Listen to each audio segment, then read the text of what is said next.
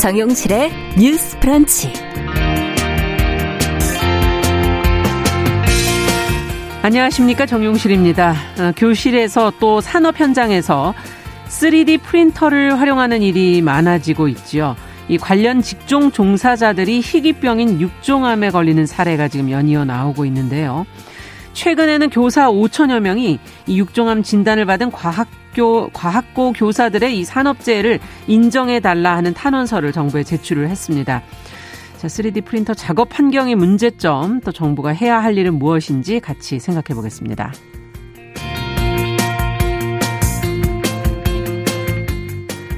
네, 새벽 배송, 당일 배송이 되는 온라인몰에서 식재료, 생필품을 구입하는 분들이 많은데요. 이 조만간 서울 시내 전통시장에서도 신선식품을 이런 방식으로 배송을 받을 수 있게 된다고 하죠. 또 동네마다 소규모 물류 거점도 마련이 된다고 하는데요. 서울시가 준비 중인 새로운 택배 물류 시스템 어떤 구성인지 살펴보겠습니다. 자, 2월 10일 목요일 정용실의 뉴스 브런치 문을 엽니다.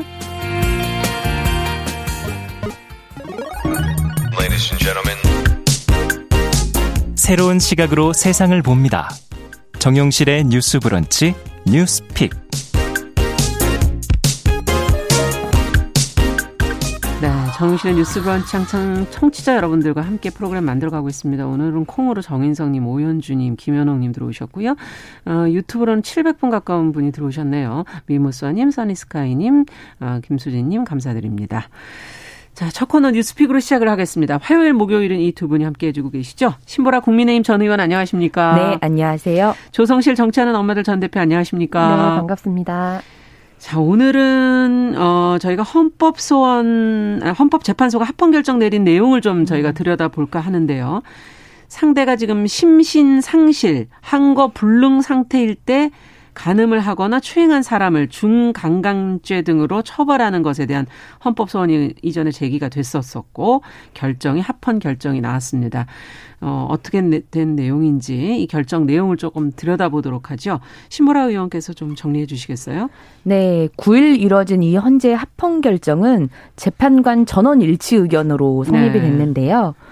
어, 중강간과 강, 준강제추행 혐의로 예. 대법원에서 징역 4년이 확정된 A 씨가 제기한 헌법소원 때문에 열리게 된 어, 그렇군요. 자리입니다. 네. A 씨는 형법 299조가 죄형 법정주의와 명확성 원칙에 위배된다면서 이 헌법소원을 청구했습니다. 네. 그 형법 299조는 심신상실 혹은 한거 불능 상태를 이용해서 성관계나 추행을 한 사람을 준간간 그리고 중강제추행죄로 처벌하는 내용입니다. 예. A 씨는 이 조항상에 있는 한거 불능의 의미나 음. 판단 기준이 명확하지 않아서 수사기관이나 법원의 자의적 판단이 가능하다라고 아. 주장을 했습니다. 예. 또 술을 마시고 서로 합의한 채 성관계가 이루어진 사안에서도 음. 수사와 재판 과정에서 피해자의 한거불능 상태가 인정돼서 중강간죄가 성립하는 경우가 많다는 주장도 했는데요. 음. 그러나 헌법재판소는 건전한 상식과 통상적인 법 감, 정을 가진 사람이라면 네. 한거불능 상태가 무엇인지 예측하기 곤란하다고 보기 어렵다. 라면서 A 씨의 주장을 받아들이지 않았고요. 예. 어, 자기 방어를 할 수 없는 사람의 성적 자기 결정권을 보호하려는 것이 음. 형법 299조의 목적이라는 것을 분명히 했습니다. 예. 그래서 한거 불능의 상태라는 것은 가해자가 성적인 침해 행위를 함에 있어서 별다른 유형력의 행사가 불필요할 정도로 음. 피해자의 판단, 대응, 조절 능력이 결여된 상태라고 음. 정의를 분명히 내렸습니다. 네, 그렇군요. 이게 전원 지금 합의의 방식으로 전원 일치로 지금 합헌이 예. 나왔다는 얘기를 해주셨는데. 자, 이 현재 판단을 어떻게 보시는지 지금 이제 몇 가지 설명을 해 주셔서 그 안에서 어떤 부분을 좀 더 주목해서 보셨는지 두 분 말씀을 좀 듣고 싶어요. 저는 이번 이 위헌 소송 같은 경우에는 네. 좀이 위헌 소송이 진행되게 된 경위도 주목할 필요가 있다는 아. 생각이 듭니다.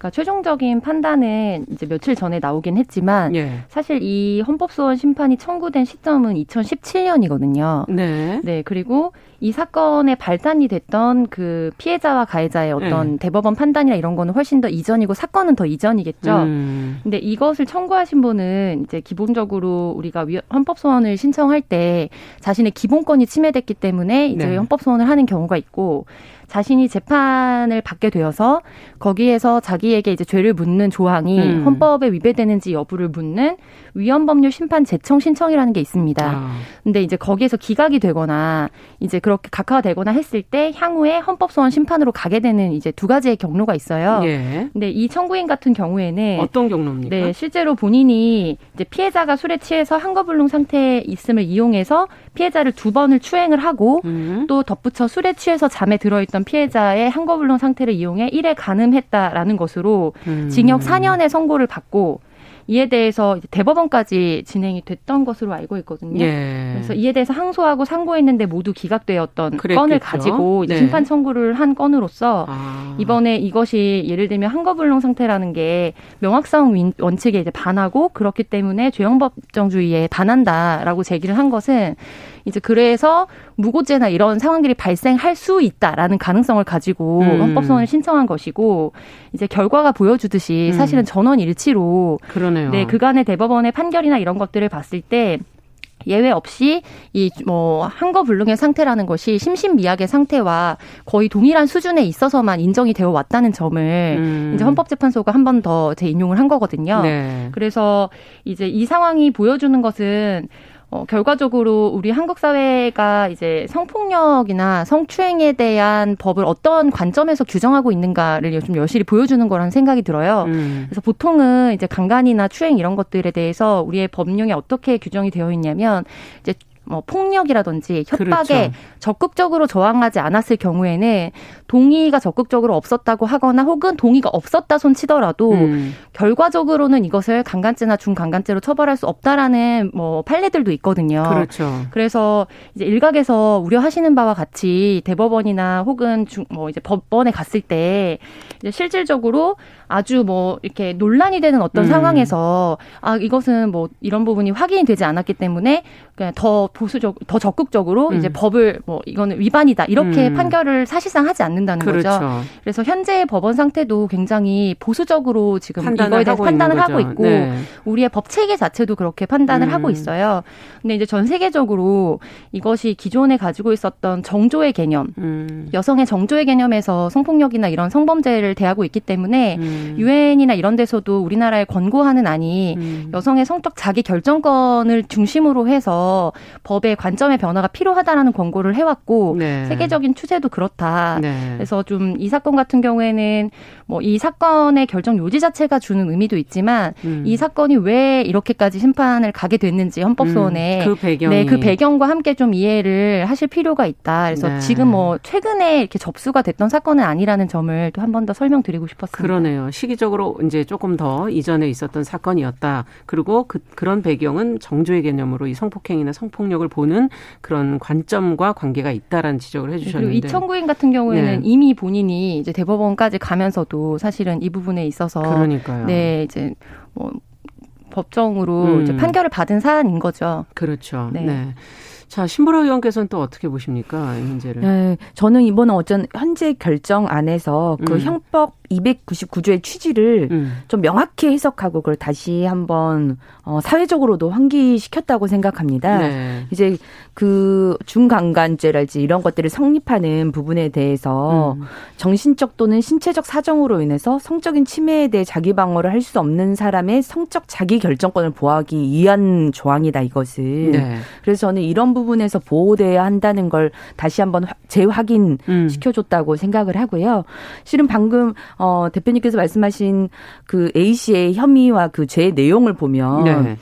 그 재판 내용을 자세히 들여다만 봐도 지금 청취자분들께서도 가해자의 어떤 그 성행위가 피해자의 한거 불능 상태에서 이루어졌음을 가히 저는 판단하고도 남다고 생각하고요. 예. 이런 자가 어 술을 마시고 성관계를 할 수 있는 자유 음. 어, 그런 걸 말하면서 헌법, 헌법 소원을 제기한 것 자체가 저는 황당하다라는 음. 생각도 듭니다. 네. 그리고 이제, 어, 뭐 중강간이나 이제 강제 주행, 음. 강제 추행 이런 사건들에 대해서 실은 이제 사회적으로 뭐 무고 이거 무고라고 하는 부분도 음. 굉장히 좀 사회적 논란이 되기도 했잖아요. 그렇죠. 그런데 실은 법원의 어떤 판결 경향과 음. 데이터를 보면 오히려 성범죄 혐의에 대한 저는 관대한 처벌이 더 문제다라고 음. 하는 부분을 저희가 다시 한번 좀 들여다봐야 될 것 같습니다. 이번 기회에. 예. 네. 왜냐하면 어, 중강간이나 유사 강간이 아니라 물리력을 동원한 예. 어, 강간 강제추행 어, 이것에 대해서도 2020년 이전에 5년간 기소된 사건에 어, 10건 중 4건 거의 어 집행유예 판결 비율이 40% 정도 되네요. 네, 네. 평균 35에서 38% 사이 정도로 아. 조사가 되더라고요. 이게 2020년 대법원의 강강추행의 죄 사건 처리 현황에 고스란히 드러나는 데이터입니다. 아. 그러니까 관대한 처벌이 오히려 계속 어, 문제가 되고 있다라고 하는 지적이고요. 헌법소원까지 하게 되는 그런 경향을 네. 만드는 거죠. 네. 네. 그리고 또 음. 무고에 대해서도 우리가 좀 생각해 볼 점은 객관적 데이터로 봤을 때는 예. 무고에 의한 피해는 극히 적다는 점입니다. 음. 실제 2017년에서 2018년 검찰 사건의 처리 통계로 본 예. 성폭력 무고 사건 현황을 보면요. 네. 성폭력 범죄 사건의 피의자 수 대비 음, 음. 성폭, 성폭력 무고죄로 기소된 피의자 수는 0.78%밖에 되지 않고요. 아. 그다음 그다음에 성폭력 가해자가 무고죄로 고소한 사건의 경우 음. 거의 84.1%가 불기소되고요. 네. 그다음에 성폭력 무고죄로 고소된 사례 중에 유죄가 된 사례는 사례는 6.4%입니다. 그 안에서 네. 그러니까 네. 성폭력 무고죄로 고소됐다 하더라도 유죄로 판정된 사례는 6.4%그 안에서도 6.4% 불과하다는 거죠. 네.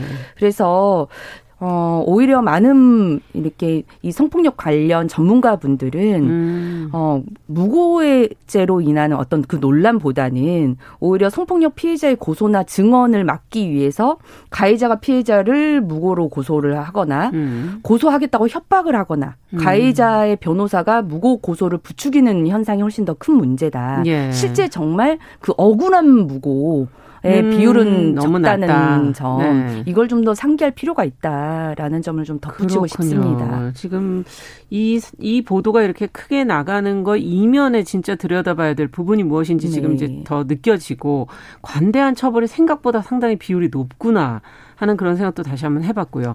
어떻게 들으셨어요? 또? 네, 이제 우리가 네. 어떤 뭐 범, 그런 입법 정신이나 혹은 음. 국민이 갖고 있는 법관광에서 어떤 것을 판단할 때 이제까지 해왔던 관례적 처벌이라든지 문화적 음. 상황을 이제 벗어나기가 어렵거든요. 그렇죠. 그래서 보통 어떤 사건을 접하게 되면 근데 왜 도망치지 않았지? 왜 저항하지 않았지?라는 음. 질문을 뭐 입 밖으로 내시는 분들도 있고 속으로 네. 생각하시는 분들도 꽤 많을 거예요.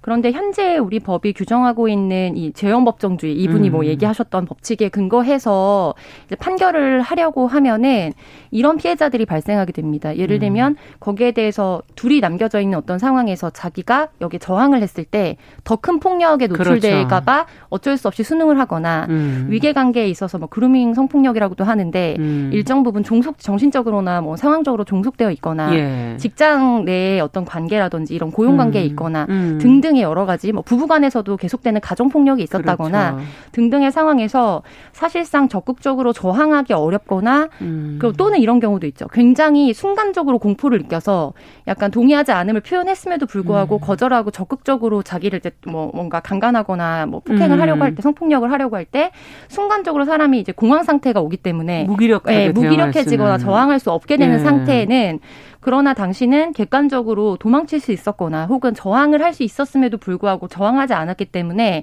동의로 간주한다라는 암묵적인 바탕 음. 아래에서 사실은 이거가 되는 거죠. 그러니까 동의로 그러니까 이게 동의가 기준이냐 혹은 저항하지 않았느냐 혹은 음. 폭행이 있었느냐가 기준이냐 이것이 법정에서 규정하는 것의 의미는 그런 모든 판단의 기본값이 어떻게 되느냐가 그렇죠. 달라지기 때문이거든요. 네. 그러면 이제 법정 사실에 대해서 자기가 피해 사실을 규명하기 위해서는 증명의 책임이 제가 가해하지 않았다 혹은 우리 간에 뭐 합의가 있었다 음. 혹은 내가 저항하지 않았다 이런 모든 것이 현재 상황에서는 사실상 오롯이 피해자가 갖게 되는 사회적인 차별 이외에도 그 피해 사실을 계속 규명하면서 그렇죠. 여기에 대해서 자기가 왜 그런 그렇게밖에 할 수 없었음에 대해서 계속 규명하고 음. 피해를 복귀해야 되는 어떤 상황들이라는 점을 어떻게 보면 반대죠. 가해자가 그걸 설명하고 찾아내야 되는데. 네, 그래서 네. 이제 일각에서 우려하시는 것처럼 그렇다면 이제 남성들을 잠재적인 가해자로 몰아간다 음. 이런 부분들에 있어서도 물론 이제 법안을 만들거나 할 때는 그런 피해자들이 발생하지 않도록 음. 입법 과정에서 첨예한 어떤 논의를 거쳐야 되는 것은 사실입니다만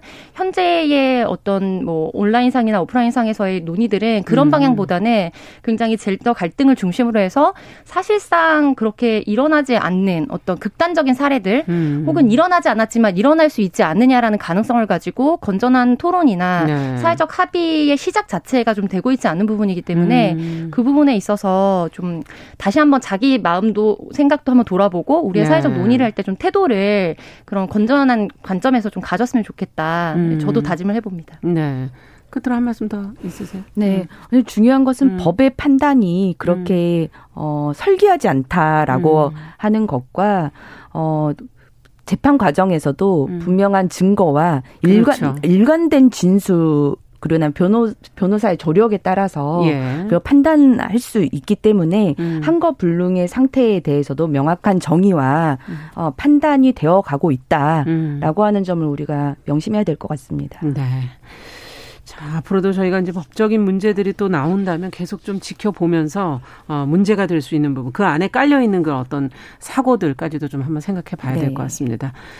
자, 두 번째 뉴스는 어, 앞서 제가 좀 말씀을 드렸던 건데 3D 프린터로 수업을 하다가 지금 육종암에 걸린 과학 고 교사들이 지금 이걸 공무상 재해로 좀 인정을 해달라면서 지금 교사들이 정부에 탄원서를 지금 제출한 상태거든요. 네. 이 내용이 무엇인지 저희는 이게 좀 자세하게 잘 모르는 네. 내용이라서 좀 알고 싶네요. 네, 전국에 있는 초중고 교사 5,275명이 서명한 공무상 재해 인정 촉구 탄원서가 인사혁신처에 제출이 됐습니다. 네. 이 연유는 이와 같은데요. 그러니까 한동안 이제 완전 기술적인 혁명이다 이렇게까지 그랬죠. 좀 일컬어졌던 3D 프린터라는 게 있습니다. 네. 그래서 어떤 도안을 넣게 되면 3D로 사실은 그 이제 3차원으로 이 물건이 뭐 나온다든지. 나오는 예. 그래서 뉴스에서도 많이 보도가 됐었는데요. 이제 이, 부, 이 부분이 과학 수업이나 이런 데서 또 뭐 음. 많이 사용이 되기도 하고 그런데 실질적으로 그간 3D 프린트기를 활용했던 이제 교사분 세 분이 음. 인구 10만 명당 한 명 정도가 발생하는 굉장히 희귀암 중의 하나인 육종암이라는 진단을 받게 되신 거예요. 네. 그래서 그분 세 분 중에 이제 한 분은 투병을 하시다가 작년에 이제 사망을 하셨거든요. 돌아가셨어요. 이미. 어. 그래서 지금 현재 관련해서 이것이 산재에 해당하는지에 음. 대해서 1년 이상 사실 관계 부처는 좀 조사 중이다라고 이야기를 하고 있고 예. 뭐 유가족뿐만 아니라 이것에 대해서 지원하고 계시는 여러 선생님들께서는 현재 현장에서 이것을 사용하고 있는 교사들뿐 그리고 덧붙여 학생들도 위험하다. 음. 그렇기 때문에 이에 대해서 좀 적극적인 조사와 또 산재 조속한 처리가 필요하다라고 좀 주장을 하고 계신 상황입니다. 네. 이제 이 또 배경에 한 가지 설명을 드릴 게 있는데 3D 프린터가 초기 나오고 나서 2017년 18년 경에 국내에서도 3D 예. 프린터의 유해성에 대한 보고서가 발간이 된 바 있습니다.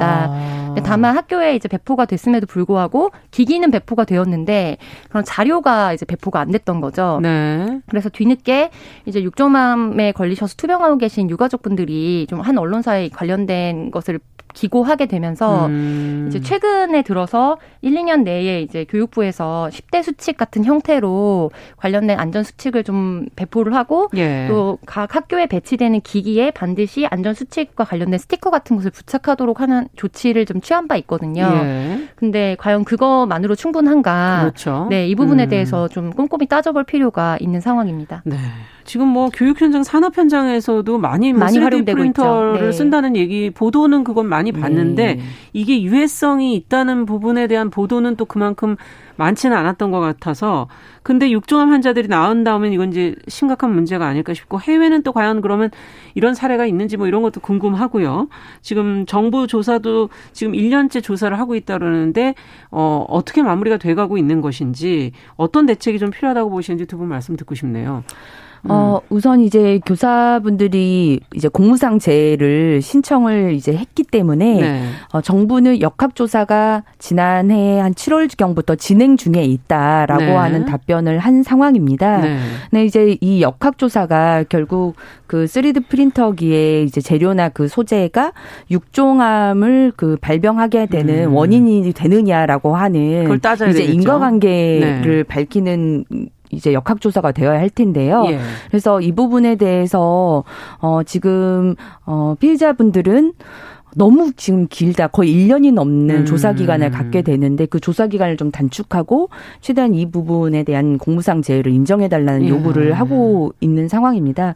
저도 이제 3D 프린터가 이렇게 유해 물질을 그렇게 많이 배출하는 안전기 관리가 필요한 기기라는 점을 잘 몰랐어요. 몰랐던 네, 사실이고요. 네.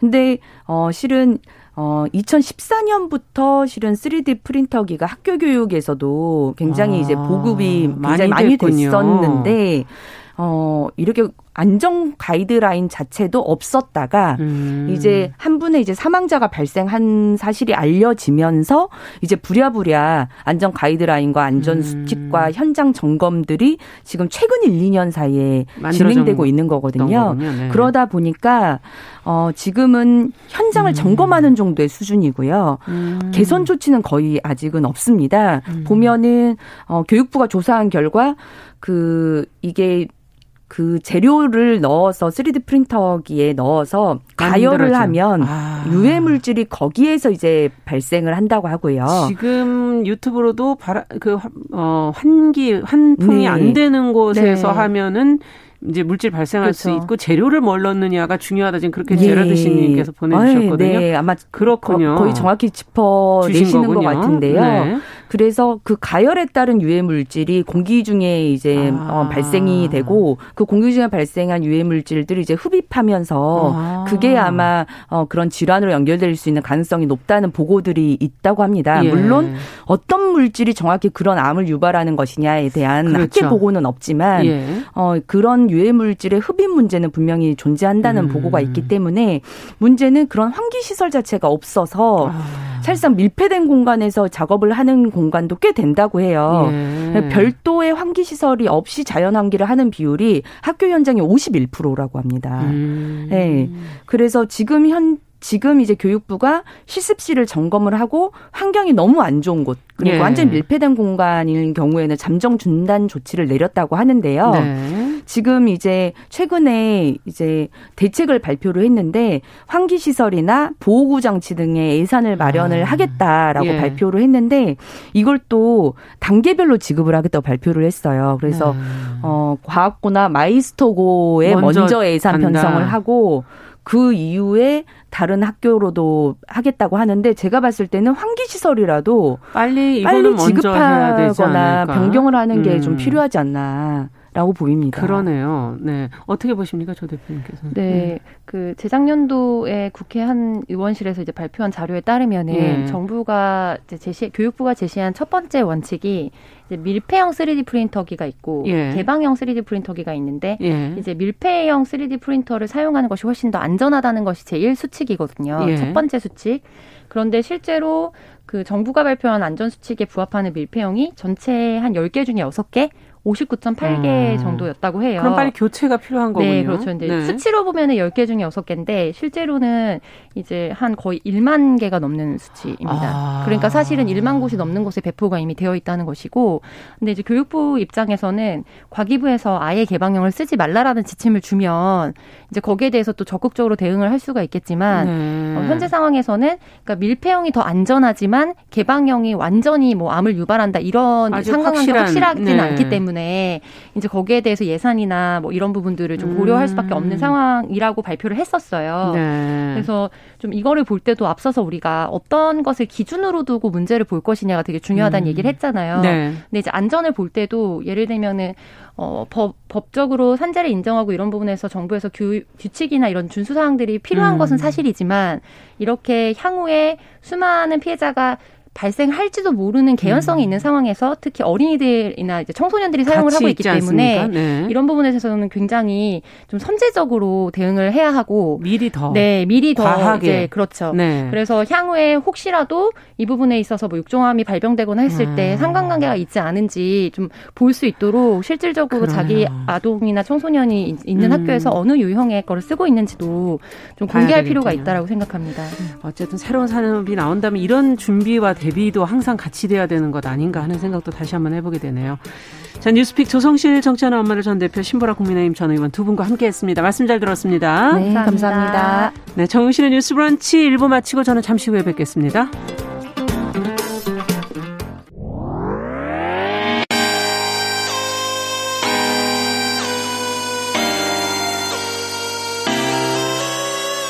어떤 사람들은 삼루에서 태어났으면서 자신이 삼루타를 친 것처럼 생각하며 살아간다라는 음. 말이 있어요.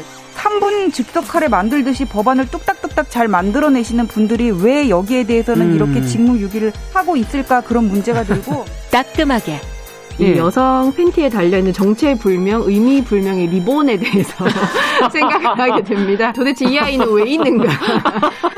경쾌하게. 정말 그런가요? 외신도 당황한 거죠. 이 사건을 보고 예. 도대체 한국에서 무슨 일이 벌어지고 있는 거냐. 음. 이거 한국의 성보수주의 때문 아니냐. 할 말은 하면서 같이 고민해보는 고민해보겠습니다. 세상을 보는 따뜻한 시선. 정용실의 뉴스 브런치. 네, 정용실의 뉴스 브런치 듣고 계신 지금 시각 11시 31분입니다. 자, 뉴스 속에서 좀 알아두면 좋은 정보들 귀에 쏙 들어오게 저희가 전해드리는 시간이죠. 뉴스 속. 저희 박진아 기자가 지금 출산을 하러 가셨기 네, 때문에 네. 오늘 시선 뉴스에서 심재민 기자가 자리해 주셨어요. 어서 오세요. 네, 안녕하십니까? 네, 오늘 그럼 어떤 뉴스를 좀 알아볼까요? 네, 아무래도 코로나가 좀 위중한 상황이라 맞아요. 첫 번째 내용은 코로나 7단계 대응 요령입니다. 아. 네, 현재 오미크론 확산으로 인해 코로나19 하루 확진자 수가 연일 최고치를 경신하고 있는 음. 좀 안타까운 상황입니다. 맞습니다. 네, 오죽하면 온라인에서는 주변 지인 중에 확진자가 한 명도 없다면 왕따라는 우픈말이 나오고 있을 아. 정도인데요. 네, 이처럼 위중한 상황이기에 최근 미국 공영 라디오 NPR은 전문가들의 조언을 토대로 한 코로나19 위험에 직면했을 때 따라야 하는 7단계 행동 요령을 제시했습니다. 그렇군요. 지금 미국은 먼저 지금 겪었기 때문에 네. 지금 이제 자세한 자료들이 나온 것 같은데 네, 맞습니다. 하나씩 그럼 좀 살펴보죠. 네.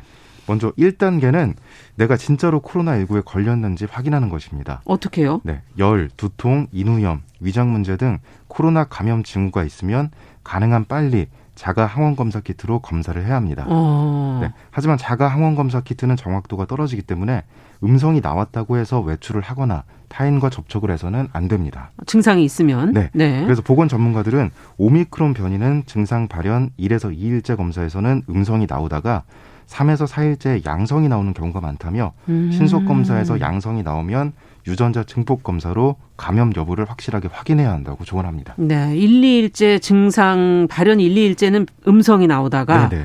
3, 4일이 돼야지 양성이 나온다. 네, 그렇군요. 맞습니다. 자, 그래서 자가 항원 검사 키트로 검사를 해본다. 안 된 PCR로 한다. 네. 그럼 2단계는 뭡니까? 네, 이제 2단계에서는 코로나 감염이 확인되면 주변에 감염 사실을 알리고 외부 계획들을 취소해야 합니다. 네. 네, 증상이 가볍거나 무증상인 경우에도 백신 미접종자나 중증 위험이 큰 기저질환자에게는 반드시 알려 주의하도록 하는 게 중요한 중요한데요. 네. 간혹 감염이 확인되면 본인의 잘못처럼 자책하며 알리기를 꺼려하기도 하는데 이는 오히려 방역에 방해가 될 수 있습니다. 음, 네. 알려야 된다. 네, 그렇죠. 네. 조심하게 해야 된다는 것도 참 중요한 것 같습니다. 그러네요. 네, 다음 3단계는 고위험군이거나 증상이 심각할 경우 즉각 의료진의 도움을 받는 것인데요. 네. 확진자 자신이나 자녀, 동고자 등이 고위험군에 해당할 경우에는 반드시 의료진의 도움을 받는 게 좋습니다. 아, 그렇군요. 자, 지금 1단계에서 3단계는 이제 확진이냐 아니냐, 그리고 증상을 확인해서 어떻게 알려야 되느냐, 그리고 이제 위험하다면 누구에게 알려야 되느냐, 네. 이제 이런 얘기인데 그 이후의 내용이 이제 더 궁금하네. 이제 뭐가 더 네, 있을까? 이제 좀 자가 격리에 대한 내용이 나옵니다. 아. 네, 다음 4단계에서는 자가 격리 중 집에서 실천할 수 있는 적절한 치료 및 생활 전략을 세우는 것입니다. 아, 이거 굉장히 중요하네요. 지금 네. 어떻게 해야 될지 좀 우왕좌왕하고들 계시잖아요. 네. 네. 네. 먼저 가족 중에 고령자나 면역력 저하자, 기저질환자 등 고위험군이 있는지 확인하고 이들에게 치료가 필요한 상황이 발생할 경우 어떻게 대응할지 의료진과 협의해 계획을 세워야 합니다. 음. 네, 이때 중요한 게 자가격리는 어린이들에게 큰 스트레스가 될 수 있는데요. 그렇죠. 네, 확진자가 부모일 경우 자녀를 누가 어떻게 돌볼 것인지 또 아이들이 아. 집안에서 어떻게 행동하고 생활하도록 할 것인지 이런 부분들도 미리 좀 계획을 해야 합니다. 맞아요. 방에 들어오지 말고 저 방에 있으라 그래도 네. 아이들은 또 부모님 방으로 막 들어오고 네. 그러지 않습니까? 네. 그러니까 어떻게 행동해 누가 돌봐줄 건지 네. 이런 것들을 좀 미리 준비를 해놔야 된다. 네 맞습니다. 아 이건 생각 못했던 거네요. 네. 자 그리고 어 다음 단계로 또 가보죠. 네. 이제 5단계에서는 코로나에 걸린 자녀의 행동에 대해 기대치를 현실적으로 조금 낮게 잡는 것입니다. 이 무슨 말인가요? 네. 아이들은 워낙 자유분방하기 때문에 예. 무조건 따라라 이거보다는 예. 전문가들은 아이들은 아이일 뿐이고 그들에 대한 기대도 나이에 맞아야 한다며 10대 청소년들은 가능하겠지만 네. 더 어린 아이들은 자기 방에서 스스로 격리 생활을 하지 않을 것이라고 지적했습니다. 음, 그래서 이런 부분들 좀 기대를 낮춰야 된다는 네, 말이 되겠죠. 그렇군요. 네, 그리고 6단계에서는 자가 격리 중인 자신에게 관대해지고 자신만의 대응 전략을 마련한다. 그리고 마지막 7단계는 음. 코로나 완치 후 일상 복귀를 준비하는 것입니다. 음. 자가 격리 중에 너무 걱정하시고 네. 너무 큰일이네. 네. 이렇게 부정적으로 생각하지만 마시고 이럴 때 좀좀 좀 쉬면서 좀 조용히 예. 네. 그 그리고 이런 대비들만 미리 네. 해 놓으시는다면 안전할 수 있다 이런 네, 얘기군요. 맞습니다. 네. 자, 그런데 일상 복귀는 그냥 어떻게 하는 건지 그것도 뭐 네. 뭐좀 자세하게 나온 게 있나요? 이제 자가격리에서 벗어났기 때문에 좀 더 세심하게 일상 복귀를 해야 되는데요. 그렇죠. 네. 미국 질병통제예방센터는 해열제를 사용하지 않고 24시간 동안 열이 나지 않는 등 증상이 호전되면 예. 5일 후부터는 마스크를 쓰고 일상생활에 복귀해도 좋다고 밝히고 있습니다. 증상이 호전된 다음부터 5일 후에 네, 그렇습니다. 음. 네, 다만 이후 최소 5일간은 마스크는 계속 쓰라고 권고하는데요. 네. 대부분 5일 후에는 더는 전염력이 없지만 일부 전문가들은 마스크를 쓰지 않고 공공장소에 나가기 전에도 신속 검사로 음성을 확인하는 것이 좋다고 강조합니다. 네, 이건 우리는 다 쓰니까 네, 네 큰 문제는 일상, 없을 것 같으네요. 네, 일상이 됐으니까 마스크가. 네. 네. 자, 그러면 다음 소식 오늘 아주 중요한 소식 7단계 알려주셨고 네. 다음은 어떤 소식일까요? 네, 다음은 서울시에 마련될 새로운 택배 및 물류 시스템입니다. 네. 네 지난 8일 서울시는 택배 배송 효율을 높이고 음. 새로운 일자리도 창출할 수 있는 새로운 물류 시스템 구축을 위해 세 가지 시범 사업을 올해 상반기에 추진한다고 밝혔는데요. 네. 먼저 지역별 소규모 물류 거점인 우리 동네 공동 배송센터가 조성됩니다. 우리 동네 공동 배송센터. 네. 네 조금 우리, 더 설명해 주세요. 네, 예. 우리 동네 공동 배송센터는 택배사가 이 공동 배송센터에 택배를 갖다 놓으면 지역의 청년 배송 인력 배송, 청년 배송 인력들이 네. 전기 카트 등 친환경 수단을 이용해 각 가정에 배달해주는 방식인데요. 어. 센터는 주민들이 이용하는 커뮤니티 시설이나 유휴 부지 등에 조성되며 예. 배송을 담당하는 인력은 자치구의 지역 청년 일자리를 활용해 채용합니다. 어. 네, 이렇게 되면 몇 가지 장점이 있습니다. 어떤 게 있을까요? 네, 택배 사업자들은 우선 공동 배송센터까지만 배송을 하면 되기 때문에 업무 효율성이 높아지고요. 네. 지역에서는 청년 일자리를 창출할 수 있습니다. 아. 또 주택가의 화물차 운행 감소, 교통, 환경이 개선되는 일석삼조의 효과가 기대되고 있습니다. 아, 친환경 그런 어, 이동 수단으로 네. 하게 되니까 네, 그렇군요. 네. 네. 시는 3월 자치구 공모를 통해 올해 5월 올해부터 네. 다섯 곳을 시범적으로 조성해 8월부터 운영할 계획입니다. 네. 어, 근데 이게 앞서 이제 제가 자료를 보다 보니까 새벽 배송, 당일 배송 많이 하는데 네. 그게 전통 시장에도 도입이 된다는 네. 거를 들었어요. 이건 어떻게 되는 겁니까? 네, 맞습니다. 전통 시장의 신선식품을 당일 새벽 배송으로 받을 수 있는 우리 시장 신선 상품 빠른 배송 서비스도 4월부터 시작합니다. 네. 네. 서울시는 이 서비스를 위해 핵심 시설인 micro fulfillment 센터를 시장 내 유휴 공간에 조성하는데요. 네. 주문 수를 분석 예측해 예측해서 제품을 사전 입고하고 보관하고 배송까지 원스톱으로 진행하는 소규모 물류센터를 말합니다. 어. 네. 물류 기업과 스타트업 등이 운영하는 모바일 유통 보관 배달 플랫폼으로 주문을 받은 뒤 센터에서 즉시 상품을 출고해 다음날 새벽이나 당일에 배송하는데요. 예. 올해는 이사 올해는 우선 노량진 수상시장하고 마장동 축산물 시장 아. 등을 중심으로 네, 시범 사업을 벌입니다. 네. 그리고 여기서 발생한 성과를 분석한 뒤 어, 향후에는 지역 기반 소규모 재래시장까지 확대할 계획입니다. 아니 누가 안 그래도 이게 플랫폼에 네. 어, 시장 장 보는 게 있다고 네네. 얘기를 해주더라고요. 저도 네, 들어가 보니까 어, 서울 전역으로 되는 건 지금 노량진 수산시장하고 마장동만 네. 있고 나머지 동네 시장들은 아직까지 네, 아직은 잘 제대로 되지는 네. 않고 있는데 선거가 좀 발생하면 예. 좀 확대할 것 같습니다. 그렇군요. 네. 시장 가까운데 어쩔 때 가서 뭐 좀 사 먹고 싶은데 반찬 네. 같은 것도 저희 어머니 전통시장 좋아하시는데 좀 편하게 이용하실 그러네요. 수 있을 것 같습니다. 예, 기대해 보겠습니다. 네. 마지막 소식 들어보죠. 네, 마지막은 많은 분들이 이용하는 SNS, 인스타그램에 추가되는 새로운 안전 기능입니다. 인스타그램에 네. 인스타그램은 성인은 물론 많은 청소년과 어린 아이들도 사용하는 그렇죠. 앱인데요. 가끔은 무분별하게 장시간 사용하는 사람들이 있어 문제가 되기도 하죠. 장시간 사용을 그러면 뭐 못하게 한다는 건가요? 네, 맞습니다. 인스타그램은 매년 2월 둘째 주 화요일인 안전한 인터넷의 날을 맞아 새로운 안전 기능인 휴식 알림 설정 기능을 전 세계에 도입했다고 밝혔습니다. 아. 네. 인스타그램 애플리케이션을 일정 시간 사용하면 이용자에게 잠시 휴식, 휴식을 취하라 라고 알려주는 기능인데요. 인스타그램의 프로필 메뉴에 내 활동 시간 탭에서 휴식 알림 설정에 들어가면 예. 10분, 20분, 30분 중 원하는 간격을 선택할 수 있습니다. 네. 뭐 부모님이 아이들 거기에다 네. 선, 정에 설정해 놓으실 수도 있고 본인 스스로가 네. 나도 좀 그만 보고 싶다 맞아요. 이럴 땐 좀 해 놓으면 되겠네요. 네. 모든 운영 체제 뭐 저희가 애플도 있고 뭐 여기 종류가 다양하지 않습니까? 네. 안드로이드도 있고 네. 어떤 게 가능한가요? 네, 이 안전 기능은 우선 애플 운영 체제인 음. iOS 이용자에게 우선 적용되고 음. 안드로이드용 앱에도 이번 달에 반영될 예정입니다. 아. 네. 인스타그램은 조금 조금 이 기능을 높이 사고 있는데요. 예. 내부 초기 시험 결과 90% 이상의 청소년 청소년들이 한 번 알림을 설정하면 계속 알림을 유지했다고 이렇게 밝혔습니다. 네, 이거는 뭐이 이 SNS만이 아니라 컴퓨터 자체를 네, 조금씩 쉬었다가 좀 이용을 안전하게 할 수 있게 네. 그런 기능들이 도입되면 좋겠습니다. 그러네요. 네. 오늘 알아두면 좋은 정보 뉴스 속 시선 뉴스 심재민 기자와 함께했습니다. 말씀 잘 들었습니다. 네, 감사합니다.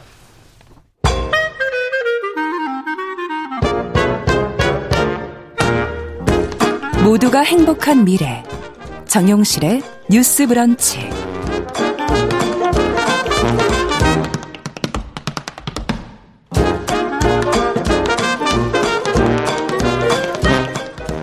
정신의 뉴스 브런치 듣고 계신 지금 시각 11시 42분 향해 가고 있습니다. 서점 편집자의 세심한 안목으로 고른 좋은 책들 만나보는 시간이죠. 동네 책방 오늘은 헬로인디북스 이보람 대표 자리해 주셨습니다. 어서 오십시오. 안녕하세요. 네, 마이크 마이크를 조금 가까이 예, 가주시면 감사하겠습니다. 가져오셔도 되는데. 네. 자, 오늘 어떤 책을 같이 읽어볼까요? 아, 오늘 소개해드릴 책은 일종의 레시피 요리책이에요. 요리책. 네, 제목은 세계 대공황 레시피 북입니다.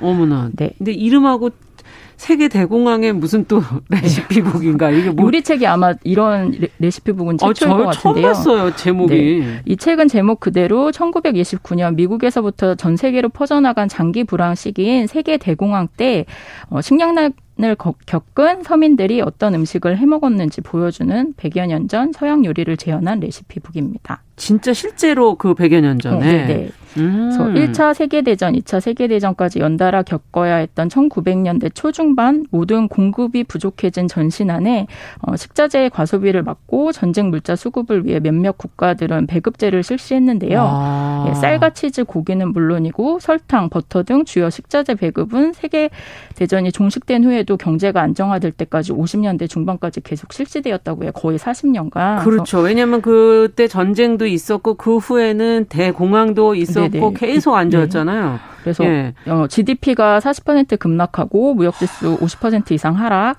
실업률이 급격히 늘어나는 등 경제적인 지표로 이제 세계 대공황을 설명하는 경우는 저는 아. 일반적으로 많이 봤는데요. 이 책에 같은 경, 이 책은 어렵고 힘, 힘든 시절 한정된 식자재에서 음식 문화가 어떻게 발전하였는지를 아. 통해 음. 대공황 시절의 서민들의 생활을 보여주는 책입니다.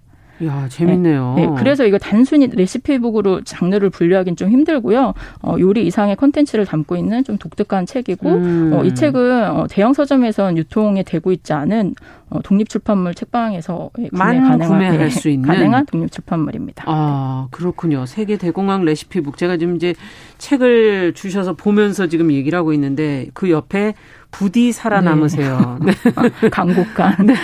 그러니까 만약에 힘들고 어려운 시기가 우리에게도 다가온다면 네. 그럴 땐 정말 음식을 어떻게 해 먹어야 될까를 한번 생각해 보게 만드는 그런 책인 것 같고 안에 보니까 사진으로 하나하나 어떤 재료들을 가지고 했는지 재료 사진도 지금 있는 것 같고요. 네, 네. 레시피 북이고요. 어, 뭐 과거의 레시피긴 한데 현재 저희한테도 어떤 뭐 고난이 닥쳐, 닥쳤을 때 그러니까, 있는 거 가지고 힌트를, 해먹어야 될 거 아니에요. 힌트를 얻을 수 있는 책인데요. 음. 총 35가지 요리가 담겨 있습니다. 그래서 아. 초반에 버터쌀죽, 오트밀죽 이런 게 나와요. 그래서 야. 저희 나라도 이제 그 전쟁 때 꿀꿀이죽을 해 먹었잖아요. 저는 모르지만 근데 그 우유 비슷한 거 막 이런 거 막 넣어서 네. 분유 같은 거죠. 그때 네. 분유 막 이런 어, 거. 그래서 어, 어. 가난이 그게 달한 시절에는 뭐 동서양을 막론하고 비슷하게 먹었구나라고 아. 생각하면서 이렇게 페이지를 넘겼는데요. 뒤로 갈수록 요리가 되게 다양해지더라고요. 그래서 야. 인간은 진짜 적응의 동물이고 창의적인 동물임을 그리고 진짜 생존력에 한계가 없음을 다시 한번 깨달았습니다. 그래서 네. 페이지를 넘기 때마다 한정된 식재료와 텃밭을 읽어 자급자족으로 얻은 채소, 채소와 과일을 최대한 아. 맛과 영양소를 모두 잡은 요리법을 고안하는 대단한 정말 생존, 대단한 네, 생존력이에요. 그런 생존력을 발견하게 될 수 있습니다. 네. 야. 일단 실려 있는 35가지 요리들이 무엇인지 쭉 읊어 드릴게요. 어, 버터쌀죽, 사과 오트밀죽, 커피 스프, 오슬로 식단, 술안가빵, homestead 아침, 팬케이크, slumgullion, 스팸 구이, 가짜 오리파이, 가짜 게살 오믈렛, 가짜 고기 패티, 당근 감자 mash, mulligan stew, cream chipped beef, 소세지 파스타, 연어 차우더, Hoover stew, 미트로프, Woolton pie, 스페인밥, 구운 토스트, 토마토, 감자 케이크, cheese dream, 토마토 젤리, 샐러드 젤리, 수제 마요네즈, 달걀 샐러드, 포테이토 칩, 샐러드 부케, root coffee, 칵테일, 연어 피클, apple chutney, 라드유. 아니 뭐 안 먹는 게 없네요. 대 대공황인데. 네. 다양하게 부페처럼 제목에서 눈에 띄는 네. 게 가짜 오리, 가짜 게살, 가짜 그러니까 고기 가짜 이런 게 있어요.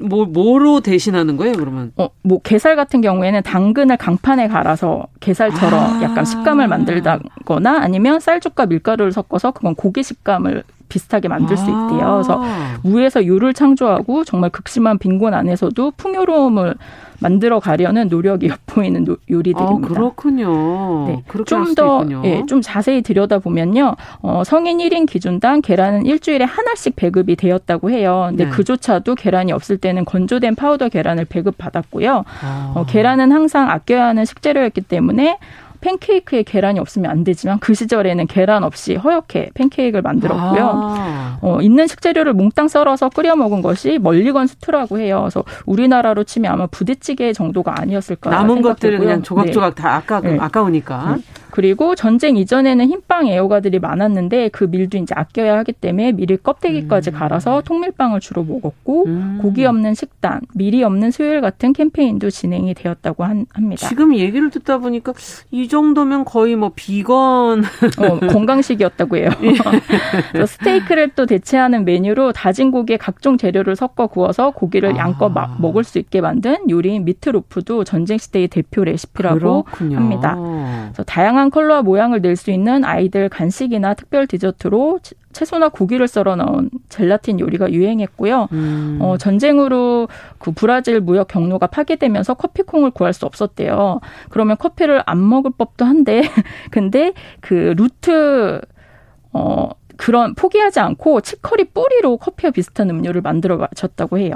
뿌리를 이렇게 해가지고 태워서 네 똑같이 구수할 테니까. 네. 아. 그다음에 또 미국 금주법이 몇 년간 시행이 됐는데 그 사이에 이제 술이 아닌 양 과일이나 주스에 술을 섞어서 이렇게 칵테일로 음주를 했고요. 음. 그다음에 햄이나 베이컨을 굽고 남은 기름을 굳혀서 식용유 라드를 만들었다고 합니다. 음. 그래서 이렇게 잠깐만 살펴보아도 인간에게 음식은 그저 배를 채우기 위한 목적이 아닌 인간 대 인간답게 살아가기 위한 도구고 맞아요. 어려운 상황에서도 지혜와 기질을 발휘해 다양한 요리가 발전해 왔다는 것이 되게 신기했어요. 정말 인간은 대단하다 이런 생각이 네. 드네요.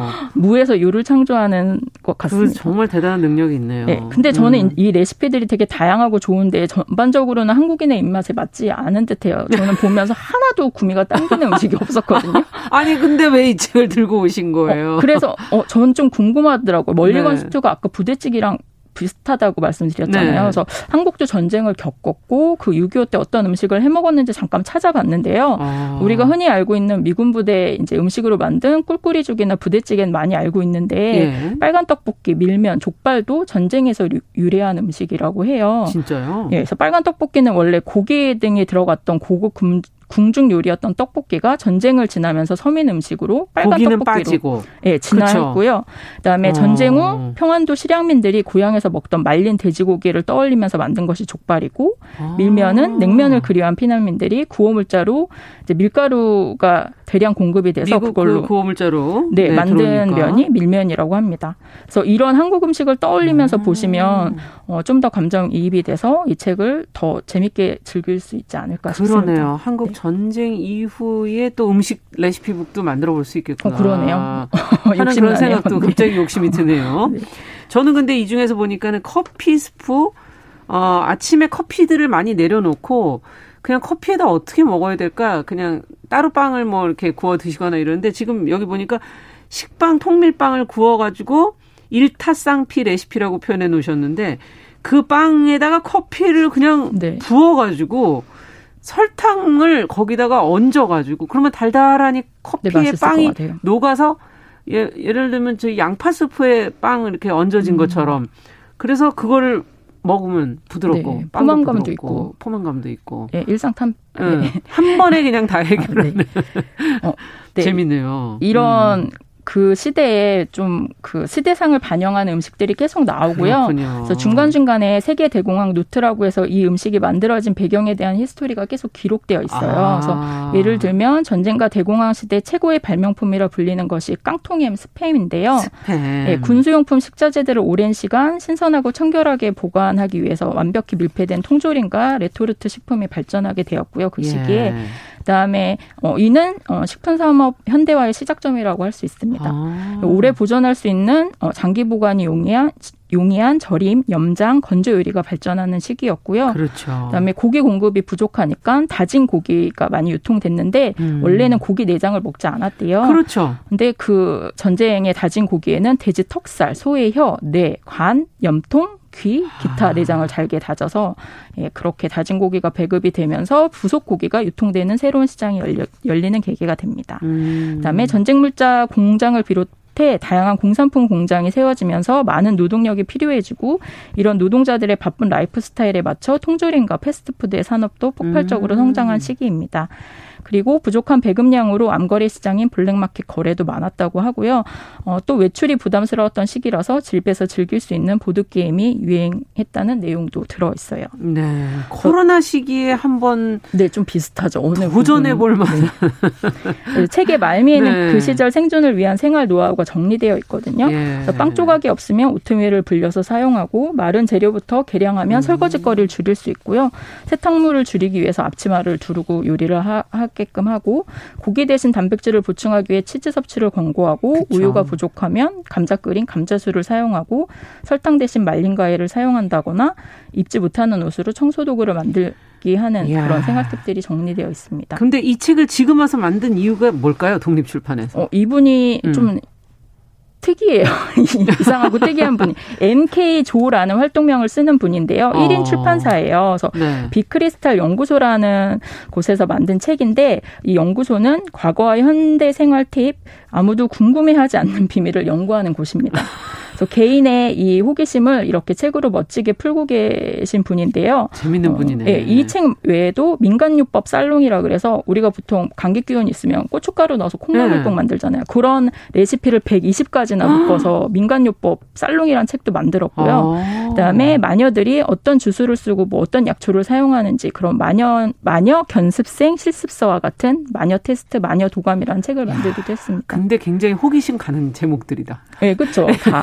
근데 제가 왜이 그 네. 많은 책 중에 다양한 책 중에 세계 대공황 레시피 책을 들고 왔냐 하면요. 예. 어, 이분은 이제 역사는 돌고 돌기 때문에 멀지 않은 미래에 경제 불황이 오지 않을까 아. 걱정을 해서 다양한 예, 해외 문헌과 웹사이트를 찾아서 이 책을 만들었다고 해요. 음. 그래서 오래전 오래전 레시피라서 정확한 정확히 몇 인분의 레시피인지 얼마를 넣어야 하는지 네, 정확히 나와 있지 않아서 좀 시행착오를 많이 겪으면서 이 책을 만들었다고 아. 하는데요.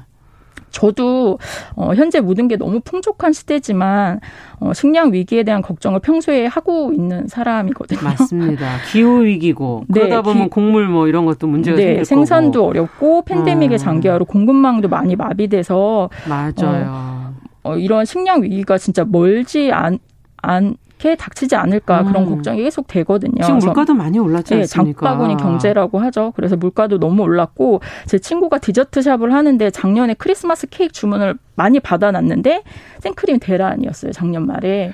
그래서 전국에 생크림을 구하지 못해서 뭐 전국 마트에 다 전화를 하고 그래서 겨우 생크림을 공수해서 겨우 맞췄다고요 아. 주문을. 그래서 그다음에 그런 얘기도 들었고 저는 고양이를 키우는데 고양이 사료 중에 품절된 게 몇 개가 있어요 최근에 오. 어. 그래서 저희 고양이가 지금 가장 좋아하는 사료를 못 먹고 있는데 대안을 먹고 있군요. 네, 근데 그게 단순히 고양이나 일시적인 생크림 대란으로 끝나는 게 아니고 음. 이게 곧 저한테도 제가 꼭 필요한 식량을 나중에 못 먹지 않을까 곧 나한테도 닥칠 문제가 아닐까 싶고요. 음. 그래서 재난을 대비해서 저는 그냥 단순히 라면을 많이 사다 놔야겠다 뭐 그런 생각밖에 못 하는데 대부분.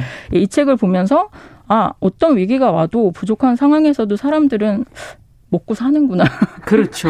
고난 음. 속에서도 커피도 마시고 케이크도 만드는구나. 음. 그래서 인간의 위기 해결 능력과 처세술에 한편으로는 좀 안심이 되기도 했고요. 음. 그 다음에 또 한편으로는 풍족하게 먹지 않아도 영양소가 충분히 갖춰질 수 있는데 지금은 너무 음식물 쓰레기도 많고. 맞아요. 제가 너무 예, 최소한의 재료로 최대한의 효과를 뽑는 레시피로도 충분히 살 수 있는데 조금은 요즘은 아. 너무 음식물을 낭비하지 않을까 그런 반성도 하게 아, 됐습니다. 저도 반성이 되네요. 예. 네. 제가 또 작년에 작게 텃밭농 농사를 지었는데 정말 작은 씨앗 몇 개만 뿌려놔도 되게 풍족하게 막 자라요. 음. 그래서 그런 거 올해도 다시 한번 해봐야겠다고 집에서 요즘에들 하시는 분들이 꽤 있으시잖아요. 네, 동네마다 네. 공유 텃밭도 있고 그래서 음. 네. 그런 생각을 다짐하게 된 책이었습니다. 네, 야 진짜 재밌네요. 어, 좀 정리를 해주시죠. 음. 네. 어, 이분이 책 소개를 길게 적었는데, 음. 어, 그 중에 한 줄 읽어드리면, 음. 어, 세계 대공황 레시피북은 갑작스러운 경제 폭락을 맞은 사람들이 한정된 재료로 해먹었던 100년 전 서양의 요리를 재현한 레시피북입니다. 작년 한국을 비롯해 전 세계 사람에게 금융, 부동산 열풍이 강하게 불었습니다. 남녀노소 불문하고 모두들 주식 어플을 깔고 주식을 사고 어색했던 부동산을 들락거려도 보고 가상화폐라는 새로운 금융 세상에도 눈을 뜨게 되었습니다. 네. 곳곳에서 버블이 끝나갈 시간이 다 돼갑니다. 어, 위험을 네. 경고하는 사람도 있는 반면 어, 계속 오른다는 사람들도 동시에 존재하는 있는데요. 과연 앞날은 어떻게 흘러갈까요? 라고 경고를 했습니다. 그래서 한 번은 준비하고 네. 있어라. 네네. 라는 얘기를 해줬군요. 자, 동네 책방. 오늘은 세계 대공황 레시피북 같이 한번 들여다봤습니다. 헬로 인디북스의 이보람 대표 함께 했습니다. 감사합니다. 네, 감사합니다. 네, 정용실의 뉴스 브런치 목요일 순서도 같이 인사드리겠습니다. 저는 내일 다시 뵙겠습니다. 안녕히 계십시오.